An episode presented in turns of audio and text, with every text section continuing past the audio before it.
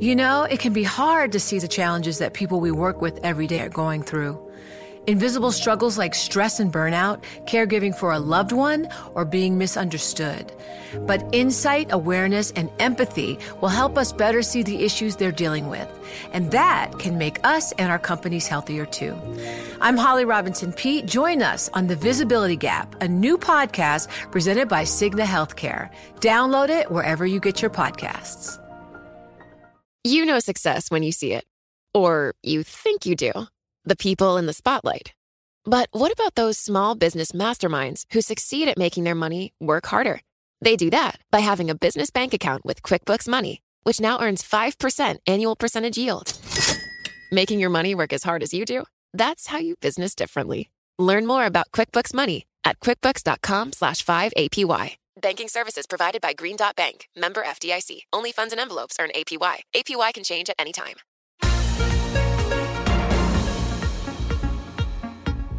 Welcome to the Bloomberg P&L podcast. I'm Pimm Fox along with my co-host Lisa Abramowicz. Each day we bring you the most important, noteworthy and useful interviews for you and your money whether you're at the grocery store or the trading floor. Find the Bloomberg P&L podcast on iTunes, SoundCloud, and at bloomberg.com.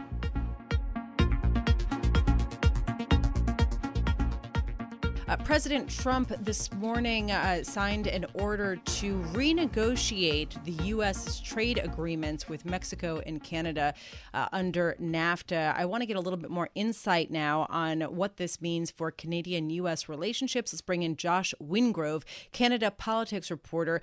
Uh, Josh, do we have a sense of what President Trump might start with uh, in his renegotiation of his Canadian trade deals? I mean, sense from the Canadians is he's going to start with Mexico and all the industries that are driving what he sees as a trade imbalance with Mexico and not Canada. And I think that's what's really going to splinter the NAFTA pact as we know it right now is that Canada thinks, if not hopes, that it is not the target. The ambassador here, or the, the Canadian ambassador to the U.S., said that they don't want to become collateral damage as Donald Trump makes takes measures that will address that trade imbalance. So for them, I think it's really a wait and see.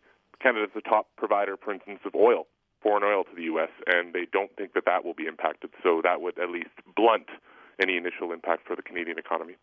Josh, we're getting a report that uh, Donald, uh, President Donald Trump's son-in-law Jared Kushner will be going to Calgary for a meeting with uh, Justin Trudeau and his team. Uh, he is supposed to travel there tomorrow, where Trudeau and his cabinet are currently holding a two-day retreat uh, focused largely on the new uh, U.S. administration. Does uh, sending does having Jared Kushner arrive in Calgary, does that uh, bode well for uh, U.S. Canada relations? Yeah, I, I think so. I'm I'm in Calgary now. The meetings here have just kicked off. Stephen Schwarzman, who has ties to Trump as well, is also here to speak to the Canadian government cabinet about what, if anything, he thinks the uh, you know the mo of this Trump administration is is going to be. Kushner and Stephen Bannon have had talks with uh, Justin Trudeau's most senior aides dating back to December. He appears to be sort of the, the go to guy for Trump when it comes to Canada ties. And so I think that the Canadians are seeing his reported attendance here at this meeting tomorrow as a, as a good sign. Josh, can I assume that when you say that Canada is hoping that Mexico is the primary target of this, uh, that Canada is expecting no change to its trade agreements with the U.S. as a result of this? Is that is that right? No, I don't think that that. I, I think they're expecting that there's no intent to fundamentally change, but their concern is that they're going to be painting with such a wide brush out of Washington that Canada might not be able to avoid getting caught up in things. What would be the biggest impo- risk? What would be the biggest risk for Canada? The biggest risk are on new border taxes. Probably that would the, the the flow of goods across the Canada-U.S. border is staggering, and the supply chains are sort of interconnected back and forth. In other words a widget can cross the border several times before it actually hits the market. And if you start tagging those back and back, it would throw into disarray the whole scheme. Uh, Trudeau's big argument with Trump is that 35 U.S. states have Canada as their top export market, and they hope that that's our sort of ace in the hole here in Canada. Is there any way that you can kind of quantify the Canadian economy for us right now and the perception of uh, how Justin Trudeau and his Liberals are doing? It's sluggish right now. Canada fundamentally has been a oil uh, sort of energy economy, and for two and a half years they've been struggling with how to spur that growth. And so any dip or hit from reduced trade with the U.S., which makes up about 70% of Canada's total trade, would be would be a significant thing. Trudeau is pushing Canada deeper into deficit in a bid to drive growth. That money has been slow going out the door. The data points recently have been mixed. And so, really, the, the, the, any U.S. disruption would be viewed at, by Canada as just sort of another straw on the camel's back of an economy that's really struggling to pick up steam. And you're one, what is it, one thirty three uh, Canadian uh, to the dollar. Yeah, that, which has uh, been flagged by Stephen Poloz as actually too strong. Our Bank of Canada governor here thinks that the, the, if the dollar is weaker, that we'd be seeing a bigger uptick in manufacturing. Canada's typical sort of pendulum is that when places like Calgary, where they're meeting now, where I'm now, and which is the oil capital of Canada, when things are down here, manufacturing picks up the slack. That hasn't really happened. And so uh, they're hoping that maybe a lower dollar one day might fuel that. Thank you very much for joining us. Josh Wingrove, he is our Canadian politics reporter, joining us from Calgary, site of a two day meeting with Justin Trudeau and his Liberal cabinet.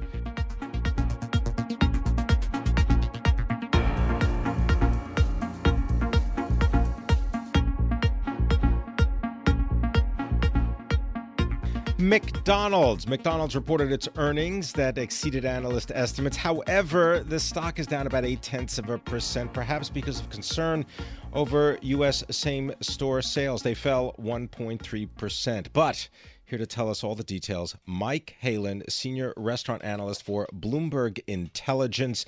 And Mike, I, I use that word but very carefully here because I read your note this morning and you said, mm, don't look at this near term thing. They're lapping some comps from last year with that all day breakfast. They got bigger problems, don't they? Everyone has bigger problems, yeah, which we, we've written about uh, over the last week, um, which is demographics, right? Uh, the American population is aging and their spending uh, has probably capped out. Uh, it's a very large generational cohort um, in terms of numbers. They have higher debts than retirees had in the past. So, uh, yeah, those are that's the big problem. Uh, in terms of their quarter, you know, there is some concern about the same store sales in the U.S. falling 1.3 percent, um, you know, for the quarter. But that's actually better than what the street had expected. And if you do, if you look at it, what we do is on, on a two year and a three year trend to kind of smooth out for weather and calendar shifts um, and large um, marketing and all pushes. day breakfasts. The more, yeah, yeah, all day breakfast, and there was a huge marketing push behind it last year. But so when you look at a two year and a three year trend, sales are actually accelerating. So um, you know, with with the um, better margins that you're seeing because of the store refranchising, you know, the story hasn't changed here. So globally, its sales accelerated. Uh, where specifically did their sales increase the most? Yeah, they um, they they were successful in China, uh, Japan, and the UK were three of the markets that they had mentioned as being strong for them. And and is it just because there wasn't as much penetration in those markets before, and they're expanding? Well, the same store sales numbers come from existing okay. stores, so um, you know it could possibly being uh, be that some of the franchisees, you know, due to the refranchising over the last couple of years, are um, you know are, are being successful in terms of of uh, running better stores. Um, there's some um, you know there's still um, you know doing better in Asia where there was some some supply chain issues with chicken and stuff like that. So you're you're comping over some of those issues of of the last couple years. So um, that all helps. We, we, you and I were trading some emails earlier this morning, Mike, and uh, I kind of joked about the automat. Uh, why is the automat uh, such an apt reference point for people that don't know? You explain. Yeah, well, you told me about the automat. It was uh, a restaurant concept in New York City from decades ago, where you would kind of place an order and, and it would just magically appear. you in, put in your little... you put you'd put actual coins when coins could actually buy something. It was like little windows, like those little post office, you know, where the mail would come in and you would put in your coin and you would be able to take out a piece of pie or whatever, you know, with on a plate. Yeah. But the reason that's that's relevant is because that is a similar concept in a way to what McDonald's is doing. Explain the, that. The automat was ahead of its time. So uh, yeah, what technology is where a lot of these restaurant chains are, are moving to kind of help boost their sales, right? Um, you know, for McDonald's, it's the self-order kiosks. Millennials don't want to take their ear pods out and talk to anyone. You know, they'd rather just go to the kiosk, you know, you know, hit a few buttons uh, and have their food brought out to them. So this is a big push for McDonald's. Um, Wendy's is another one that that is because uh, it cuts their... labor costs too, right? And also speeds up efficiency well, in the store. But we don't see automats today. How effective have these kiosks been?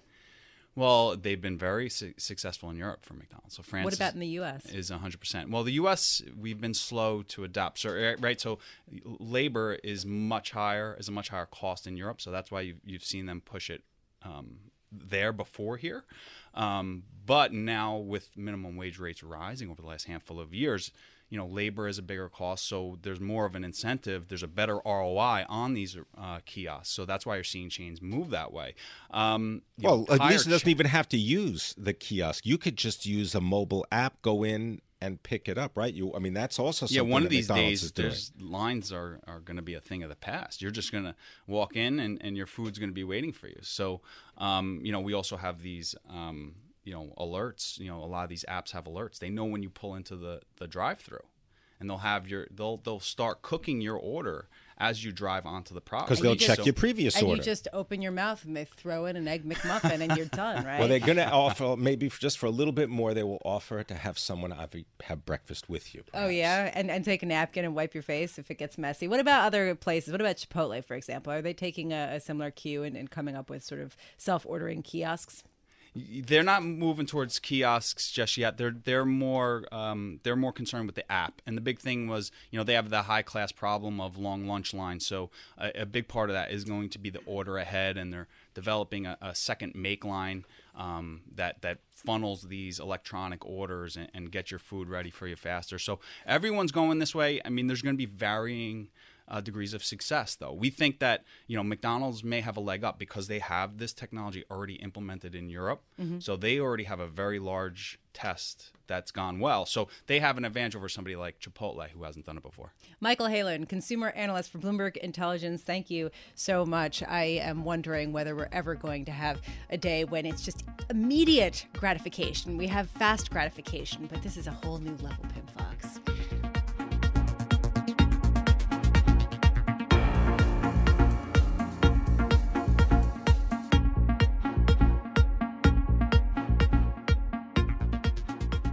Right, let's turn our attention now to the world of the middle market with Lawrence Golub. He is the chief executive of Golub Capital. Uh, Lawrence, thanks for being with us here in the studio. Maybe just define for us what is middle market, and then you've just you, in the same context, the information that you glean from your clients, you turn into an index that maybe can reveal something about the economy. Tell us more. The U.S. middle market refers to companies that have between about $10 million a year of profit up to a few hundred million dollars a year of profit, generally smaller than what Wall Street or the public markets would uh, pay attention to. But it accounts for one third of U.S. GDP, almost a $3 trillion market accounts for more than half of job growth in the United States. Golub Capital is a lender to U.S. middle market companies. We're the largest non bank lender in the United States. And we have a portfolio of about 200 different companies that we lend to. And we've created an index with Ed Altman, a professor at NYU, to track the performance, the actual performance of U.S. middle market companies based on actual results from the first two months of each calendar quarter so we can share that information with the market before earning season really kicks off for public companies. So, what are what indications are you getting from this index? Well, this quarter, profits are a little bit weak. Profits are actually down. Median profits are down about 2%. And the that weakness is coming from two segments in particular, restaurants and healthcare services. That's really interesting to me because a lot of people have talked about how the economy is starting to accelerate and there's a, a, clear belief in sort of the reflation of the economy. Could it be that the weakness in these smaller companies is idiosyncratic and separate, um, or does it sort of bode poorly for some of the bigger companies? Well, keep in mind that we only cover about half the industries in the United States with our lending. So we generally don't lend to energy related or commodity related or big bulk manufacturing businesses. And you need to look at it sector by sector to see the trends. Industrial companies in the U.S. are actually doing pretty well. Profits are up, very consistent with GE's earnings announcement that revenues were flattish, but profits were up. I think we are dealing in the restaurant sector with a particular set of circumstances that's different from the rest of consumer products. There's really an overcapacity issue and a demand shortfall that's causing counts at restaurants to fall from where they've been historically. One thing that I find fascinating right now is the growing number of pension funds and other large investors who are trying to get into private credit strategies and who are going into middle markets. I'm wondering, from a competitive standpoint, do you think that valuations are getting uh, particularly high, or that the amount of money that you're seeing is particularly notable? Well, you can look at that in two ways. You can look at purchase multiples by private equity firms of middle market companies and and LBO firms are paying very high multiples for growth. You're seeing double digit multiples for medium sized companies based on the ability or the expectation that EBITDA is going to grow through add on acquisitions that are accretive because they're at lower multiples or organic growth or greenfields. On the credit side, you know, we are seeing pension funds and insurance companies and some sovereign wealth funds looking to deploy more money in a very low interest rate environment. And capital is relatively, debt capital is relatively plentiful for good borrowers that are backed by good private equity firms. I just want to bring to your attention a Bloomberg headline that Aetna's Humana takeover has been blocked by a judge as anti competitive, and the shares of Aetna are down about one and a quarter percent. And uh, we'll give you more details as we get it. But right now, Aetna's Humana takeover blocked by a judge uh, as anti competitive. Uh, you know, Lawrence, in the middle market, you, you mentioned you're a non bank lender. Correct. Uh, can you give us, since you're not in the banking industry, do you see that banks are walking away from the middle market? That was an accusation that I remember hearing all through the rebuild after 2008 that there was no bank money coming into small and uh, middle market companies. So if you look at healthy borrowers, because banks don't want to lend to unhealthy borrowers in any field. If you look at healthy borrowers, most of the change happened before the financial crisis. The percentage of capital lending to middle market companies was coming from banks dropped to only about 20% by 2004, well before the credit crisis, Dodd Frank. So we're not seeing any real change. I, I think it is accurate to say that banks don't lend to middle market companies as much as they did a decade or two ago, but but that's really based on the bank's inability to make money from that as lenders. What about from the demand side, from the borrower's standpoint? I know for a while people were saying, you know, there's plenty of lenders, willing lenders, but the companies don't really want to borrow. Has that changed? I, I think that growth buyouts, companies that are making add-on acquisitions, expanding, want to borrow a lot. Can you give us some examples? Well, we're we're lender to a few companies that are consolidating the veterinary care industry, and to us, that's a consumer product, not a, a healthcare product. And these these businesses are acquiring mom and pop veterinary clinics or veterinary hospitals, doing 15, 20, 30 add on acquisitions a year. And so they do seek additional capital. We sometimes structure that as a delayed draw term loan, so it's committed capital. Other times it's through upsizes we often have this debate about increasing revenue, but at the expense of profits, or vice versa, that margins have been compressed. Are you seeing that in middle markets? We definitely are seeing that in healthcare services. It's interesting you talked about the, the Aetna headline. The compression of reimbursement rates in healthcare has caused margin compression. I think we have not seen in healthcare services companies an ability to take advantage of operating leverage. Volumes are up, procedures are up, but costs are up and and margins are not going up. It's really the opposite of what we're seeing in the restaurant area, where the problem is counts not being up more than anything else. So people have sort of referred to the cliche of a credit cycle in terms of baseball innings one through nine. If that were the case, can you give us a sense of where we are in the middle market cycle? From a lender's point of view, 2% growth is great. 2% growth lets us keep our credit losses low. Uh, 2% growth gives huge margin for safety. Everything we're seeing in our portfolio is consistent with the economy continuing to grow at a steady level. Not a level that's going to make Washington happy, not a level that's going to boost wages dramatically, uh, but everything we see in the credit cycle shows it uh, going in a continuing very stable way. Do you think it would be dangerous for your companies if growth did get to 4%? Well, if inflation picks up, there are some risks because if inflation picks up and interest rates go up, just the absolute level of interest rates takes away some of the cushion.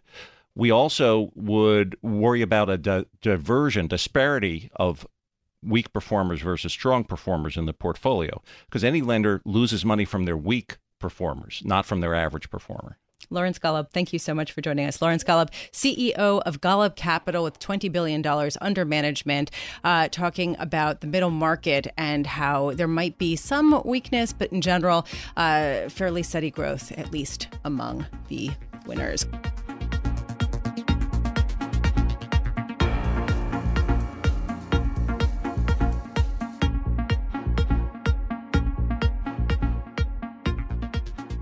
Want to bring in Jennifer Jacobs. She is a Bloomberg politics reporter here uh, who, to give us a little bit more color from what happened this morning. President Trump met with a uh, roundtable of business executives and pledged to cut regulation by more than 75%, uh, as well as to drastically slash taxes and uh, potentially tax have a border tax. Jennifer, what, what, what's the headline for you?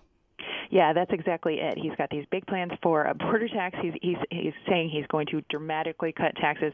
There was a lot of uh, different business officials there. We had everyone from Dell Technologies, Whirlpool, Ford Motor Company, Johnson and Johnson, Dow Chemical, etc. So the Trump mission today is to really accentuate jobs U.S.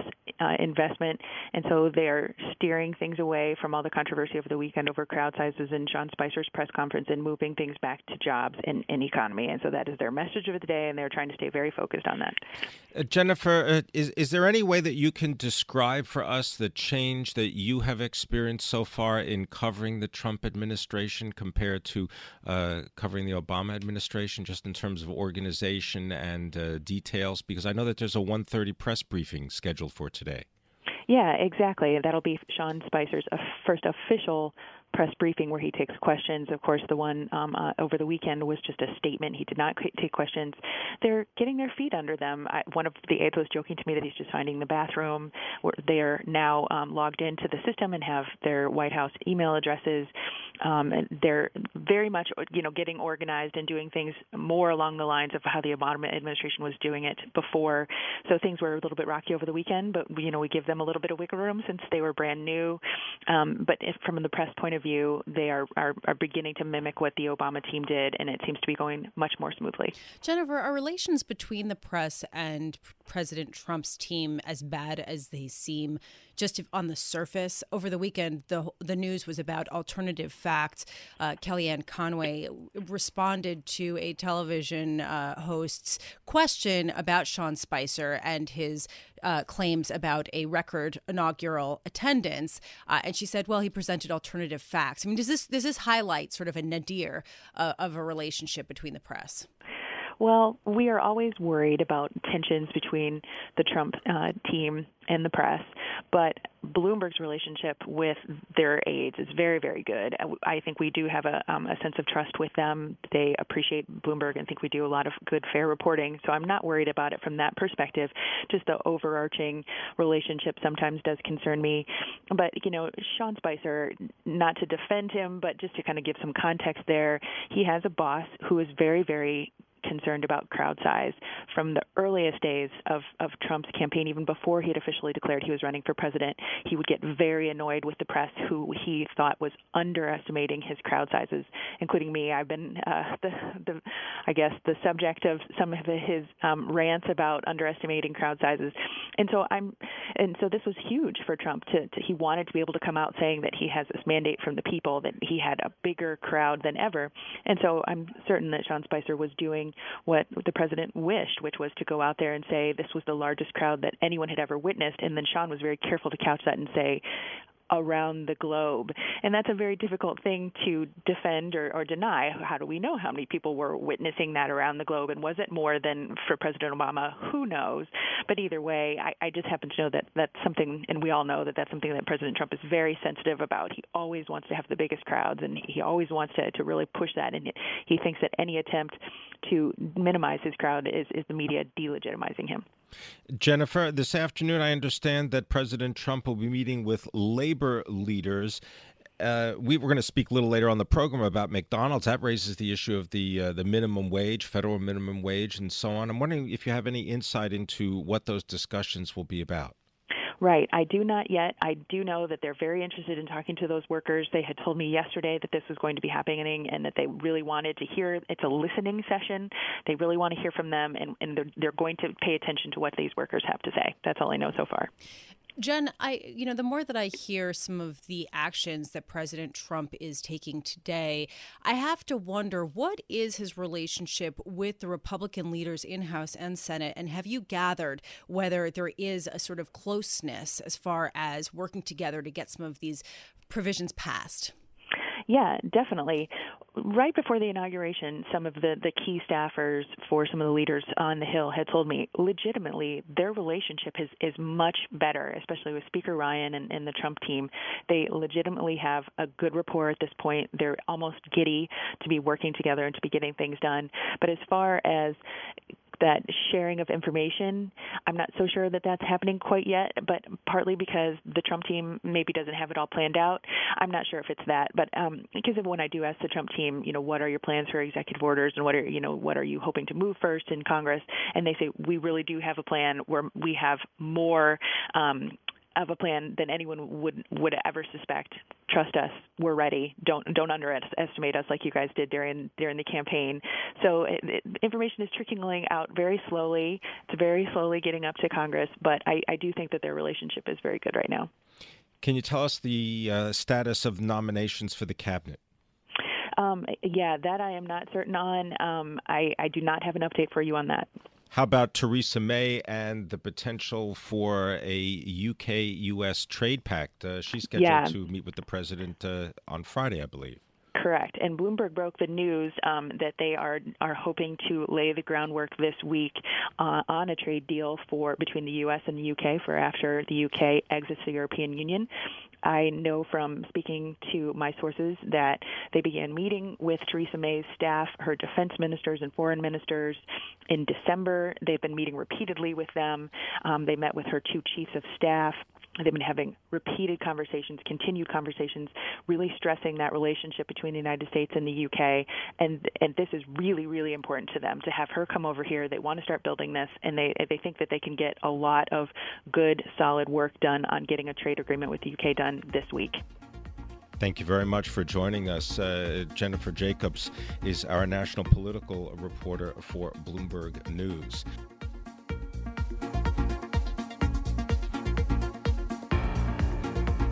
Thanks for listening to the Bloomberg P&L podcast. You can subscribe and listen to interviews at iTunes, SoundCloud, or whatever podcast platform you prefer. I'm Pimm Fox. I'm out there on Twitter at Pimm Fox. I'm out there on Twitter at Lisa Abramowicz1. Before the podcast, you can always catch us worldwide on Bloomberg Radio.